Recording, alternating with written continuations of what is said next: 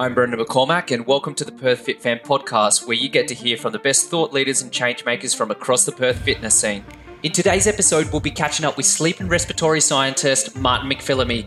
Martin currently works out of the Joondalup Health campus and has qualifications including a Master of Science, Master of Research, and a Bachelor of Sport and Exercise Science. Martin is passionate about fitness and aims to inspire, educate, and help athletes and fitness enthusiasts to achieve high performance in a healthy way. If you love what we do, then you can become a supporter of Perth Fit Fam by joining our fan subscriptions on Facebook and gain access to exclusive content, discounts on merch, and more. And make sure to give us a five star review on iTunes, Google Play, or Stitcher for your chance to win a Perth Fit Fam shirt, which will be given away at the end of every show. Thanks for tuning in. We hope you enjoy the podcast. We are on. So I've kind of ruined the first question, but that's okay. So we got to, so we got to act really, really surprised. Um, okay, so podcast, Perth Fit Fam podcast number twenty-five with I can't say the sleep scientist. That's it, yeah. Yes, and my bald brother Martin McPhill McPhill McPhilimey. McPhilimey. you That's know it. what? I um I, I listened to the podcast you were on with Alice and Sean before we came, um, and because Alice struggled with it, I practice so hard, and I'm like, I'm not going to stumble on this. And there you go. That was my that was my one opportunity. Do not worry, mate. That, that, my whole life, I've gone the whole life where people have just called me all different things. So I, I don't even take notes anymore, to be honest with you. Martin McPhilimey. There we go. I got it. Rolls off the tongue.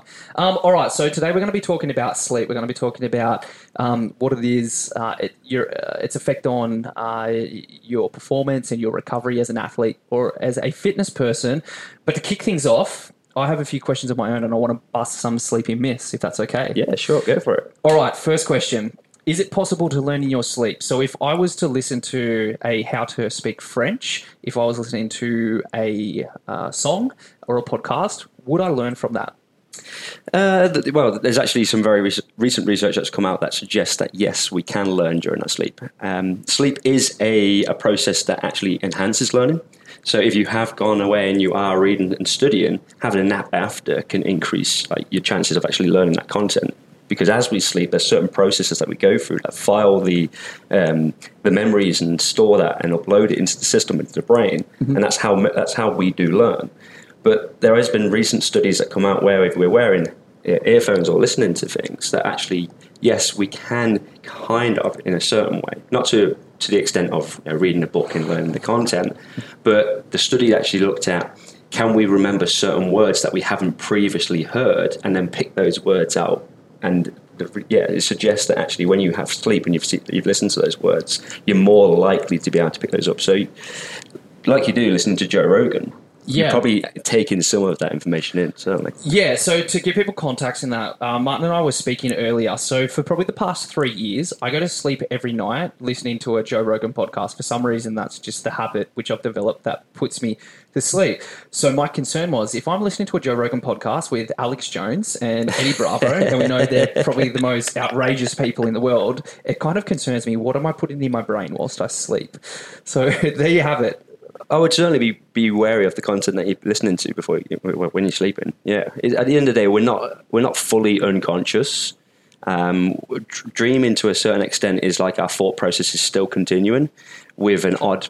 Yeah, your subconscious and your conscious merging together, so you could be enhancing your dreams. And dreams occur during REM sleep, which is essentially the sleep that we we do use to to learn these processes, and especially with motor skills and stuff like that. Yeah, that's really interesting. So one point that you said is that it's beneficial to take a nap after you finish studying or learning Yeah. something. Um, so you recommend napping? Um, yeah, well, it depends. Depends on how much sleep you're getting. Okay. So- I, I sleep. Let's say I sleep. Um, we try to get seven to eight hours. Yep. Um, so we go to bed at, at nine thirty and wake up around four a.m. to four thirty, um, without an alarm. Yeah. Um, I I nap every day, Okay. at least 15, half an hour. I mean, 15 to 30 minutes is not going to be bad. If you're training hard and you're in a period where you could be overreaching or overtraining, then a, now an additional nap is, is going to be probably beneficial. But if you and if you're a sleeper who only gets less than six hours, then having a, a nap up to an hour can actually improve performance. Wicked. If you're someone who sleeps more than seven hours um, and you're not particularly overtraining or you're not tr- particularly training really hard, then actually having that extra hour nap can be detrimental to performance. Okay. Yeah. Interesting. So there is too much sleep. Okay, excellent. That's good to know. Um, now, next question: Is it possible to speak another language or in another tongue in your sleep? So, sleep talking if you don't know how to speak that language. So, I've heard that this is a thing. I actually wouldn't know the answer to that, to be honest with you. Um, that's a bit of a difficult question. Would you be able to do that? As a psychological point of view, let's let's think about so what Carl Jung used to think. Who's a very famous uh, psychologist. He used to believe that the dreams are the collective consciousness. So mm. it's it's the consciousness of everyone around us and all our previous history.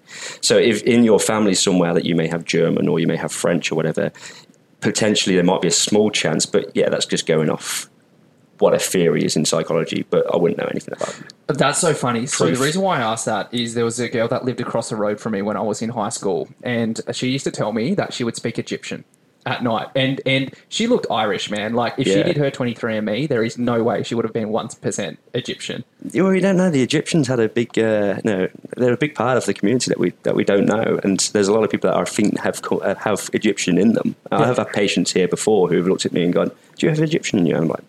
Scottish, Irish, and English as far as I'm aware. Yep, I'm, I'm the same. There you go. So I'm going to put that down as a highly unlikely but possible. Um, all right, important question. Is sex apnea a real condition? Asking for a mate. sex apnea. Um, sexsomnia is a real condition. Okay. So sex apnea, sleep apnea is a condition. So that's where your airways are collapsing on top of each other, and that's the main thing that we actually treat here, uh, cardiorespiratory sleep. But sexsomnia is basically a a, a, a REM behavior sleep disorder, where there has been known to be cases where people actually have sex during their sleep mm. and are not aware are not aware of it. Uh, so yeah, that is is a truth. And yes. people have been dismissed from cases of you know, rapes and things like that because they've been proven actually during their sleep and even murders. Really? Yeah. There you go. Um, Michelle, I told you it was a real condition. there you go. All right. Myths busted. Moving on. So, first of all, Martin, tell us a little bit about yourself and your qualifications in the field of sleep. Okay. Um, so, originally, I was an exercise scientist, uh, did a, a master's of research in that area and I focus mainly on uh, respiratory sciences and how we can improve exercise by looking at improving uh, respiratory performance or uh, respiratory muscle performance. And then I decided to go into clinical sciences and in, in, in, clinicians and medicine. Respiratory and sleep go hand in hand because of issues like obstructive sleep apnea and uh, a lot of sleep disordered breathing. So as a part of that, um, I trained then to be a sleep scientist in a hospital back in uh, Nottingham in the UK. Three year uh, training program. And my main research area when I was doing a, another master's degree and whilst I was doing my uh, clinician work was uh, looking at how um, uh, poor sleep or sleep apnea can affect the metabolism. Okay, yep, interesting. Um, so who do you currently work with? So I currently work for a company called Cardiorespiratory Sleep. Yep. Um, we also have a brother, a, a, a, like a sister company called Cardiovascular Services, and the the CEO uh, Phil Curry, he's uh, he's came up with this idea where we're trying to integrate health services, and that's to say someone who has a, a cardiac issue, we know that the respiratory system and also the, the sleep system is is um, is associated with this issue. So if you go to see a doctor, that doctor's not just going to look at your heart, but they can say, okay, or, or there could be something going on with their sleep here. So it's very easy to then get a test from the, the people who are particularly in, in, the room next door. Yeah, sure. So, who are the kind of people that you're working with at the moment? Like, who, who's your clientele? Um, our main patients will be um, g- general public people with health issues. So, people who are sleepy during the day, who have uh, they might have uh, you know, heart heart failure, or they might have cardiac arrhythmias. Um, people who have generally poor health. So, mainly it would be more towards the uh, senior side. Yeah. But we do see uh, typically, some people uh, come through who have sleep apnea. So rugby players, um, okay. often uh, New Zealand Maori, Maori people, they have a tendency is that to because have their size. Um, yeah, particularly can be to be the size. So there is a direct correlation between BMI, even if it's muscle or fat, and having obstructive sleep apnea.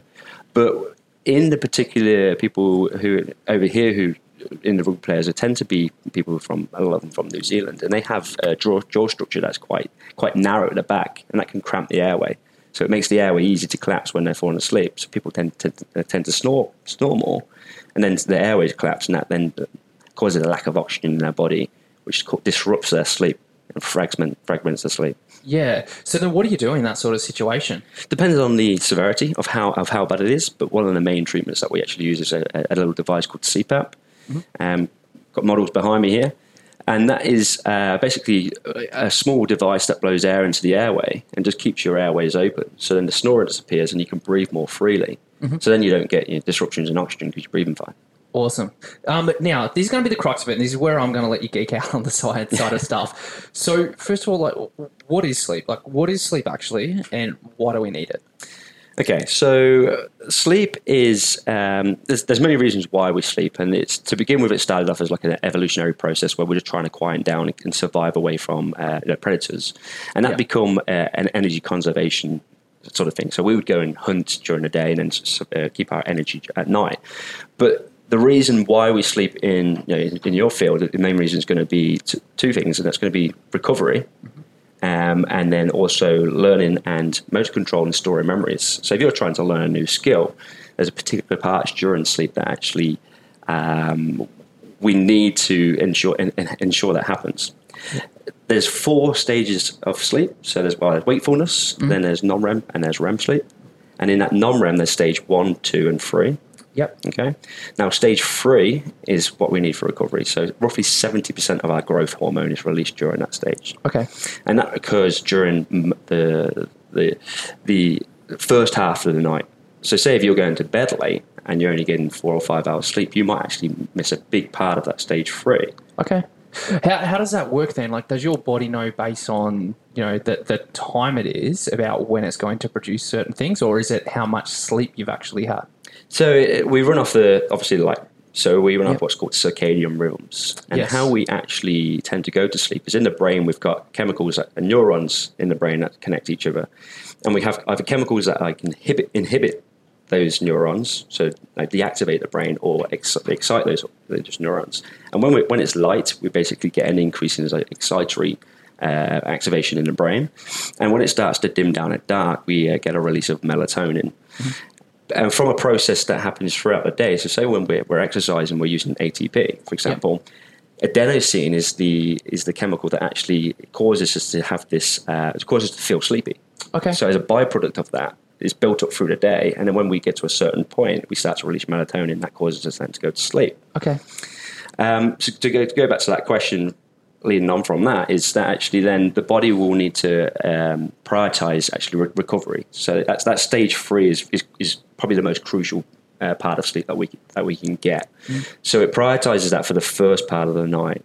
And then for the latter part of the night, it's more REM sleep, and that's more to do with um, uh, filing of those memories and the learning of the, the coordination. So you're, you're a CrossFit, in CrossFit, for example, if you're doing your fundamental courses, you're learning your um, you know, your Olympic lifting. If you were to lack that REM sleep, you would find it more difficult then to go back in the gym and, and to reapply that and um, learn that skill. I find that really, really interesting that by getting better sleep, um, it sounds quite basic, but when you put it even in a simple form like that, that requiring sleep to make you smarter, to make you retain more Yeah. uh, information, which is kind of backwards from a lot of people do because they got to try and hustle and bustle and rely on minimal sort of sleep, which I find fascinating. One question I had with the ATP, so um, uh, the byproduct of the energy production, Yep. so uh, which ATP is required for. So does that mean um, that if you do um, exercise or, or more physical exercise, then that should actually help promote better rest? Yeah.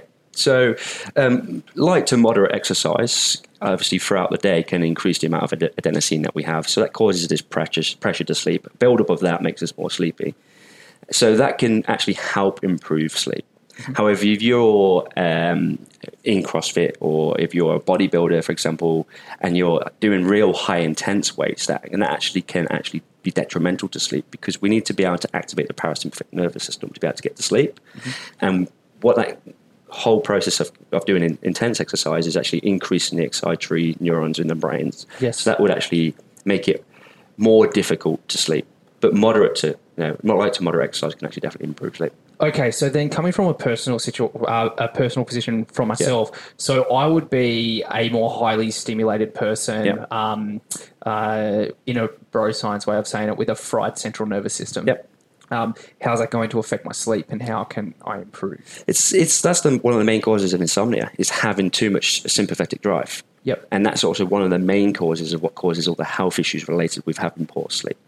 So, uh, ha- having that more stimulation, it's all about balance. Everything in the body is about homeostasis at the end of the day. So we need to be able to activate the parasympathetic nervous system, and to do that, that is through breath work. So uh, I mean, maybe four second windows, 10 second windows, slowing the breath down, um, focusing on that meditation Yeah. um, uh, like yin yoga, that sort of stuff. That's Mm-hmm. all. It's all going to uh, activate the parasympathetic nervous system.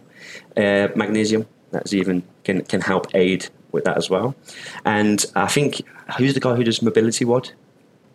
Oh, uh, Kelly Starrett. Yeah, Kerry Stark. He he has something called a gut smash, which is like basically lying on a, uh, like a, a half pumped up medicine ball, lying on that and just really just like massaging the gut. Yes. And that's where your adrenal glands are. And when you massage your adrenal glands, you can actually uh, activate the parasympathetic nervous system. Really? And doing that, it's, it can hurt. You've got to try and really relax the gut while you're doing it and just let the ball kind of sink in. Yep. It can hurt for a little bit, but if you just roll that all over, say 15, 20 minutes, you'll be feel real sleepy after that. Now we spoke off camera about uh, diaphragm breathing. Yep. Can you explain that? Is that is that relatable to this situation? Yeah, well, the vagus nerve that controls the uh, the respiratory muscles uh, and, and what causes the diaphragm to contract is, is very it's associated with parasympathetic uh, stimulation. Okay. So, so when we breathe from the diaphragm, and that essentially means that we're taking a big breath in and we're pushing out from our stomach, and then we're breathing there rather than the chest.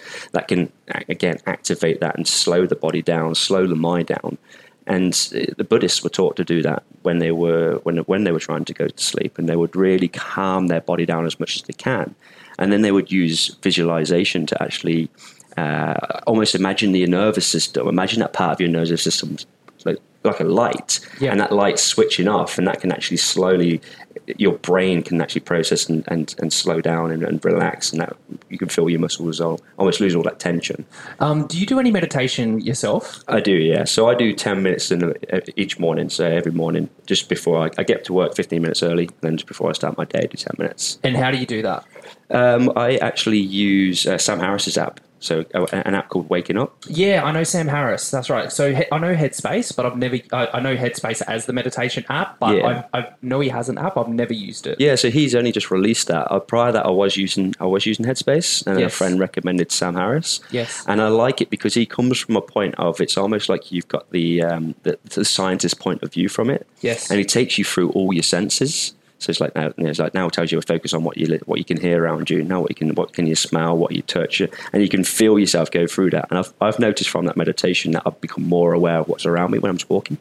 Yeah, that- and about. That's really, really cool. I'll make sure that I put all these in the show notes for anyone that's interested to check them out themselves. Um, so for me, and like going back to my situation, so every time I've done a meditation, um, especially if it's a plant meditation where I'm uh, delving more into my subconscious, every single time I am told or it's brought to my attention that I should be addressing um, either caffeine intake or reducing my stress levels, even though it's something that over the years I've definitely brought down, and I'm definitely nowhere near as wired as what I used to be. Yeah. Um, but how would you suggest that someone like me, where if I try and relax, I can feel my muscles twitching? Yeah.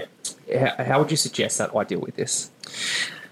Um, so uh, number one, I would ask you how well are you sleeping?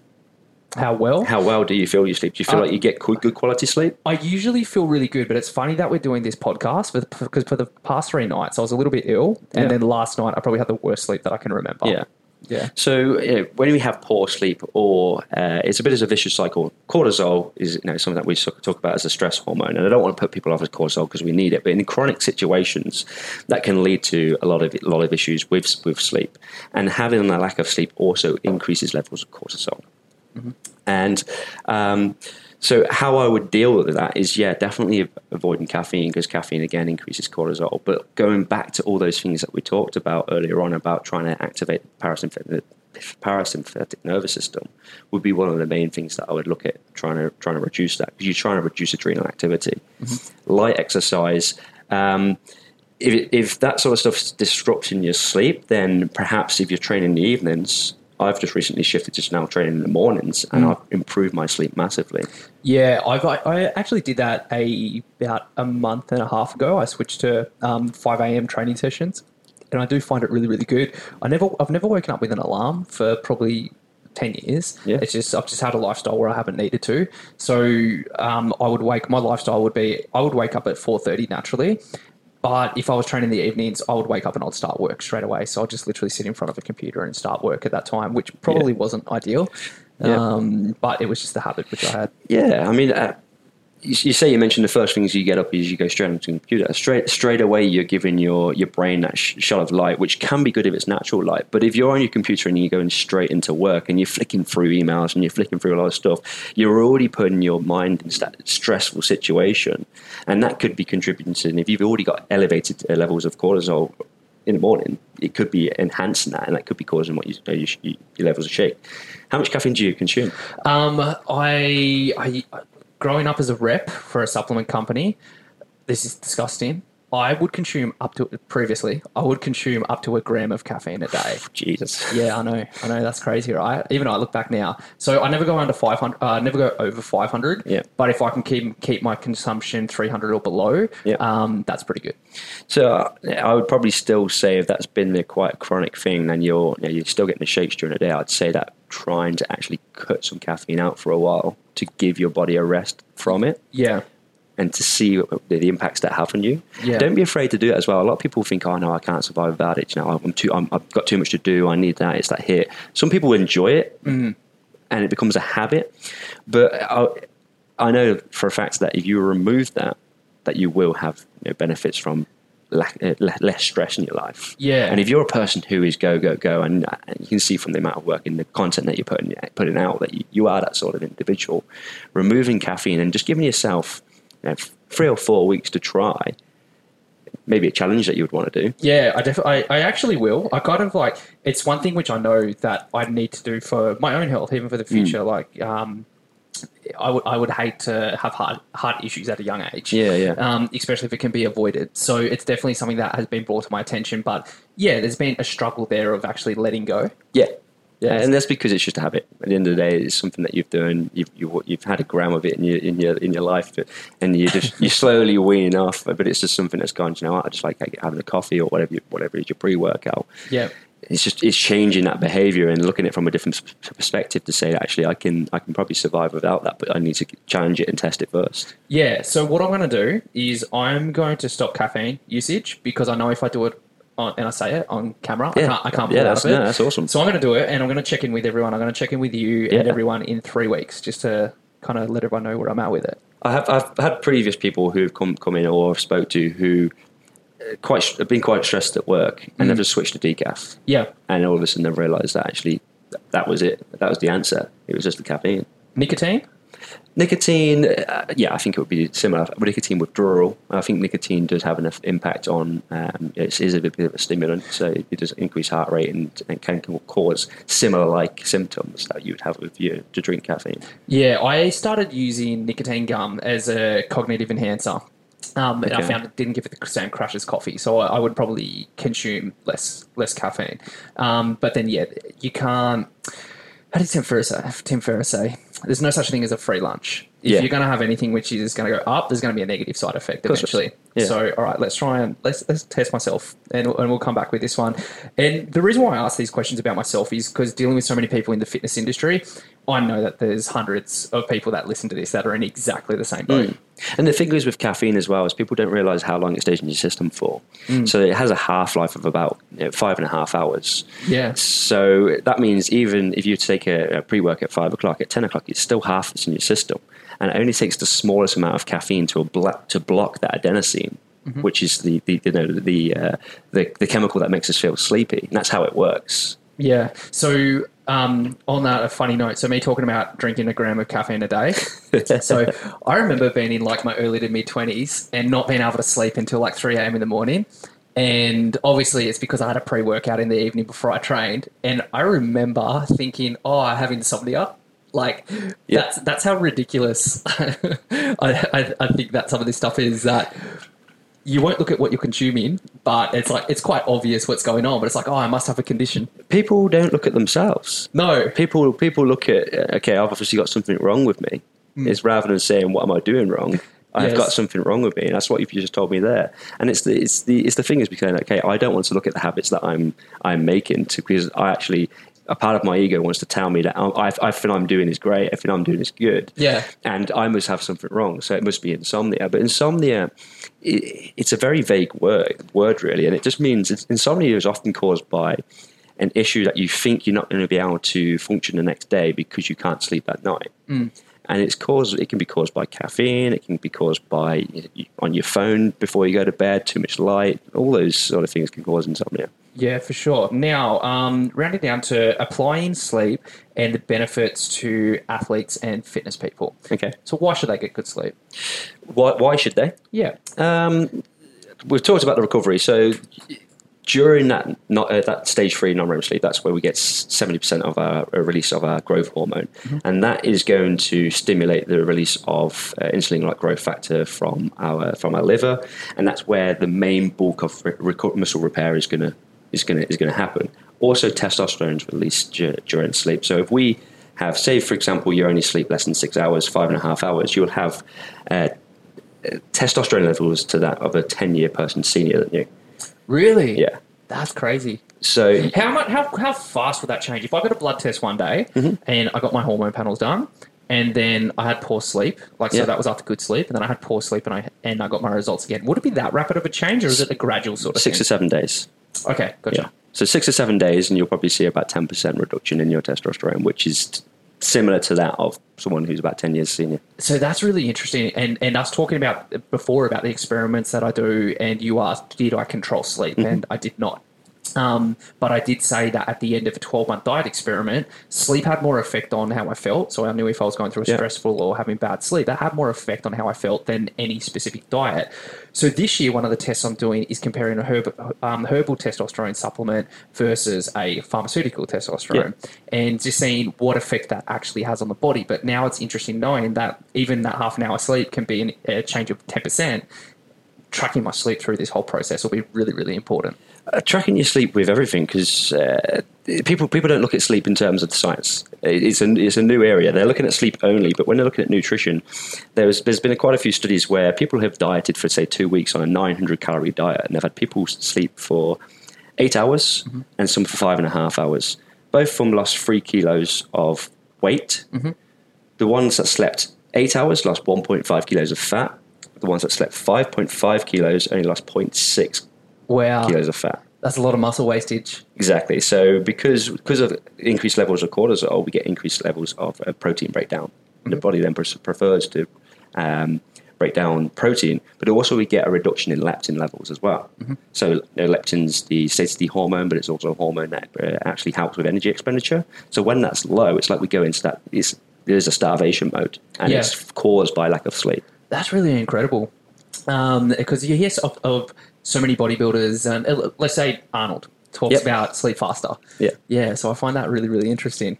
Um, okay, any, anything else with how it would apply to athletes or fitness people specifically? Yeah, so I mean, uh, if you're there, there is research that suggests if you're in a position where you can, um, uh, say, if you're extra, you're towards the latter part of the season and you you might be overreaching, overtraining, and actually extending sleep can improve performance and then reduce risk of injury as well. So I go from say if you're only sleeping seven eight hours, but then maybe you're at the end of a, a bodybuilding cut or something like that. Actually, you may be able to increase that to, to eight or nine hours and get benefits from that That's good sleep. or yeah, or if you're you know, if you're a CrossFit athlete that's got some competitions coming up soon, but you've been training really hard for it, ex- extending that sleep can also potentially improve your performance as well. Your body naturally sort of tells you that you need this amount of sleep, doesn't it? It, it does, it does to a certain extent, yes. If Yeah. if you like yourself, if you don't wake up with an alarm, if you should know from your alarm. If you wake up from your alarm and you haven't pressed snooze, snooze, snooze, snooze, you need more sleep. If you don't if you don't use an alarm and you sleep longer, you need more sleep as well. Yeah. Another perspective from athletes that you could look at as well is that you, um, the role that sleep plays on your metabolism. So your ability to actually transport glucose into the muscle. So, for example, re- recovery from exercise is roughly around about thirty to forty percent less when you have uh, a reduction in sleep by only three or four hours. So that if you were to have only five hours sleep um, and you're training really hard, compared to someone who has eight hours sleep, the glucose that you're trying to transport back into your system and your, into your muscles and recover Yep. is, is going to be significantly less. So Yes. therefore, if you were to do a training session the following day, You wouldn't have enough energy. your, your energy Yeah, level is going to be less. Yeah. Right? You're going to feel more tired. And one of the biggest things that impacts athletes with sleep is actually how how hard it perceives. So your RPE levels Yep. Okay. and the cognitive function of that. Um, all right. So then, most importantly, what's practical advice and the best hacks that you have to optimize your sleep? Number one thing would be always, if you can, always be getting consistency. Okay. If you can, make sure you're getting up at the same time in the morning Yep. and p- potentially trying to get to roughly within an hour at the same time at night. Mm-hmm. Because we run off a clock, the body is it literally is a body clock ran by light. The second thing would be is that follow the light. So if the sun's going down, dim your lights down in your house. Would you use blue blocking glasses, or do you? I, I don't have them, but Yes. I, I, now I'm starting to work on my own stuff at home on a laptop. I'm considering purchasing them because Yes. they're you know, the researchers suggest that actually uh, they do help block out the blue light and and help um, stop blocking the melatonin process, uh, re- release. Um, Shell and I both use them. Yep. And um, I got to say, I I think that they're awesome. Yeah, okay. So every night, as soon as we're in, because we're usually on our devices. Yeah. Um, try not to do work before I go to bed, but on our devices or watching TV or something. So yeah, we both have them, and yeah, I can't rate them high enough. Yeah, hundred percent. And then uh, avoiding af- uh, caffeine after uh, no late noon. Um, Sorry, like you know, two three p.m. Just because it's still in your system when you go to bed. Uh, again, alcohol. Avoiding trying to avoid al- uh, alcohol. Anything that you think is going to disrupt your sleep. Yep. Creating that. Um, the fourth kind of fourth idea I'd have is, is creating a behavior as well. Sleep's is sort of your your your body's ex- and your mind accepting that it's the end of the day. Yeah. So just having a habit or a process that you go through to say, okay, right, I'm going to go and have my, uh, my, my might have a green tea or, or herbal, herbal tea, a bit of magnesium, bit of breathing, stretching. Bit, lights are all dimmed down, and now I'm going to sleep.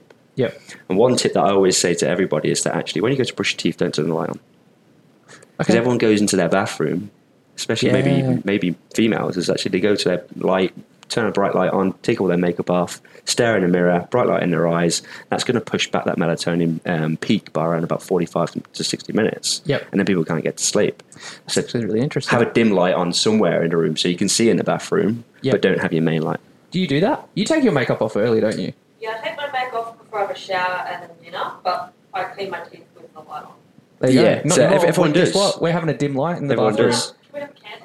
Yeah, ca- Yeah. Can, candles do not affect um, they do not affect your melatonin. So candles are natural light, which Yeah. is absolutely fine. And that's to do with the different colours. So there's green, there's blue, and there's red Yeah. within the light, isn't there? It's, it's just natural light at the end of the day. It's it's a light that we as humans we should be using. Yes. Yeah, there you go. So romanticize your bathroom and put up candles. Um, anything else? Apps, apps that you use that you recommend? Fitbits, trackers, these sorts of things. Trackers. Um, so if we're looking at the accuracy of trackers, then the Aura Ring is probably the uh, most the most is the valid, the only one that's been validated to a certain extent, or the one that's been researched. So Aura Ring is A U R A, I believe. I believe so. Yeah. Yeah, I'm going to put a link in for that one too. They're quite expensive, and you've got to personally order them from the states. So I think they actually make them up as you order, so they Yeah. take a bit of time. But from all accounts, Ben Greenfield, all the biohacker guys, Yeah. they all rate them the highest. and that's just a it's just a sleep tracker, and that's around about no- eighty to ninety percent accurate in in looking at when you're asleep and when you're not asleep. So we can look at what's termed sleep efficiency.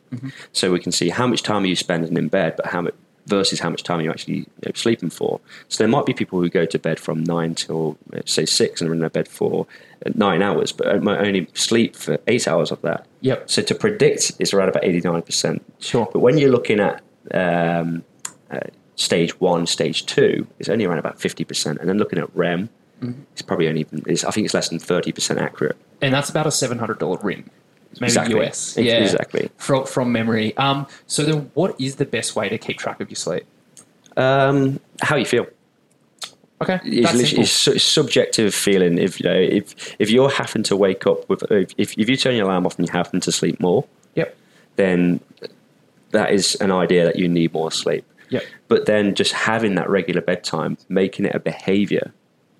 And saying to yourself, "Okay, I'm going to commit to this much this this much sleep when I can."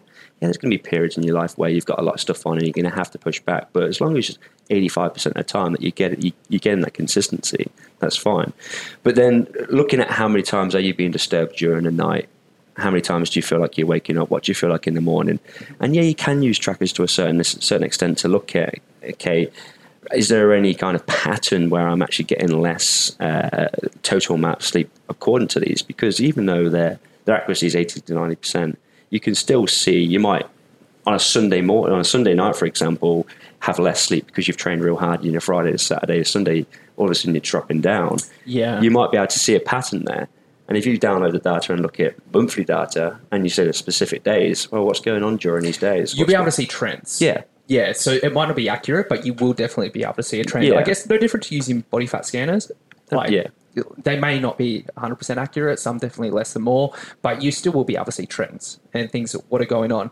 So, um, practical advice then. So, for me doing these tests, how would you suggest that I track the sleep component?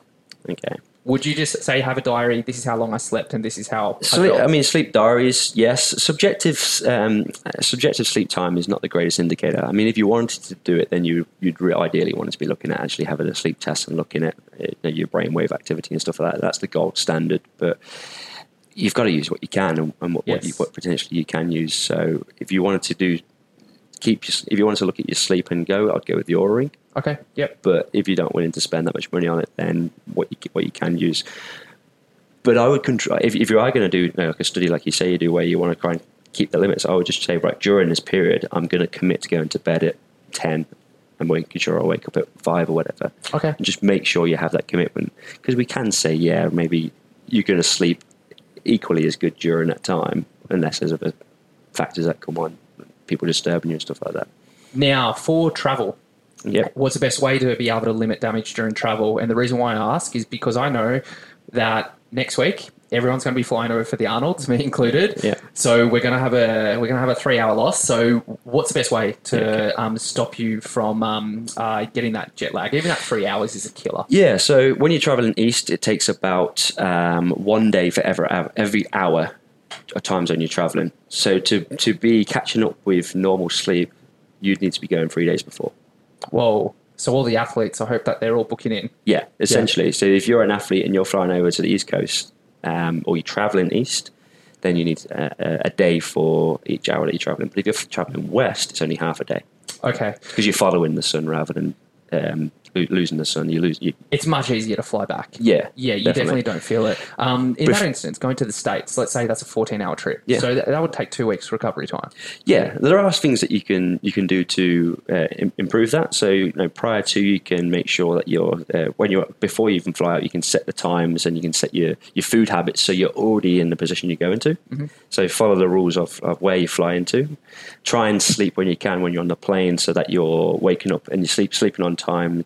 Times where it would be night over there, and then waking up and um, uh, waking up when it's you know wait, wakefulness over over on over in America, and uh, skip skip the meals as well. So fasting during that period because food is also linked to the circadian rhythm that controls sleep Okay. because of leptin and all those hormones that can help regulate sleep and stuff like that. So um, if it's nighttime where you're going and it's 3 a.m. in the morning and they walk around and they say, "Do you want some food?"